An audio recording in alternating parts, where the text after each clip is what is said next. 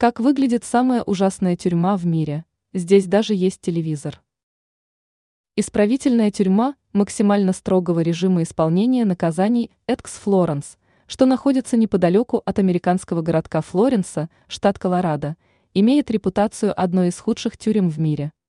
Ее возведению предшествовал инцидент, произошедший в октябре 1983 года, когда двоим заключенным удалось убить своих конвоиров. Так и появилась идея создания исправительного учреждения, в котором бы неконтролируемые заключенные были бы изолированы от других сокамерников и надсмотрщиков.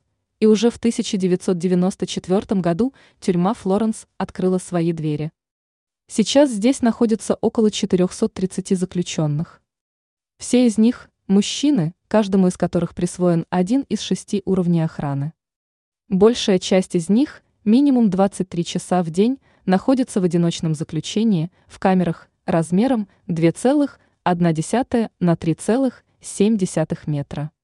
Окно, размер которого составляет 10 на 120 сантиметров, расположено таким образом, что узник может видеть только небо и крышу над окном.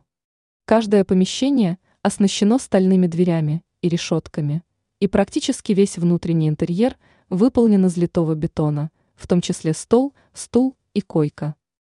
Здесь же имеется туалет, который перекрывается, если он забился, душ, оборудованный таймером, дабы избежать затопления, и раковина без крана.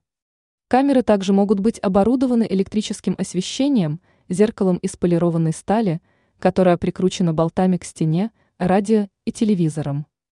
По словам бывшего начальника тюрьмы, она представляет собой более чистую версию ада.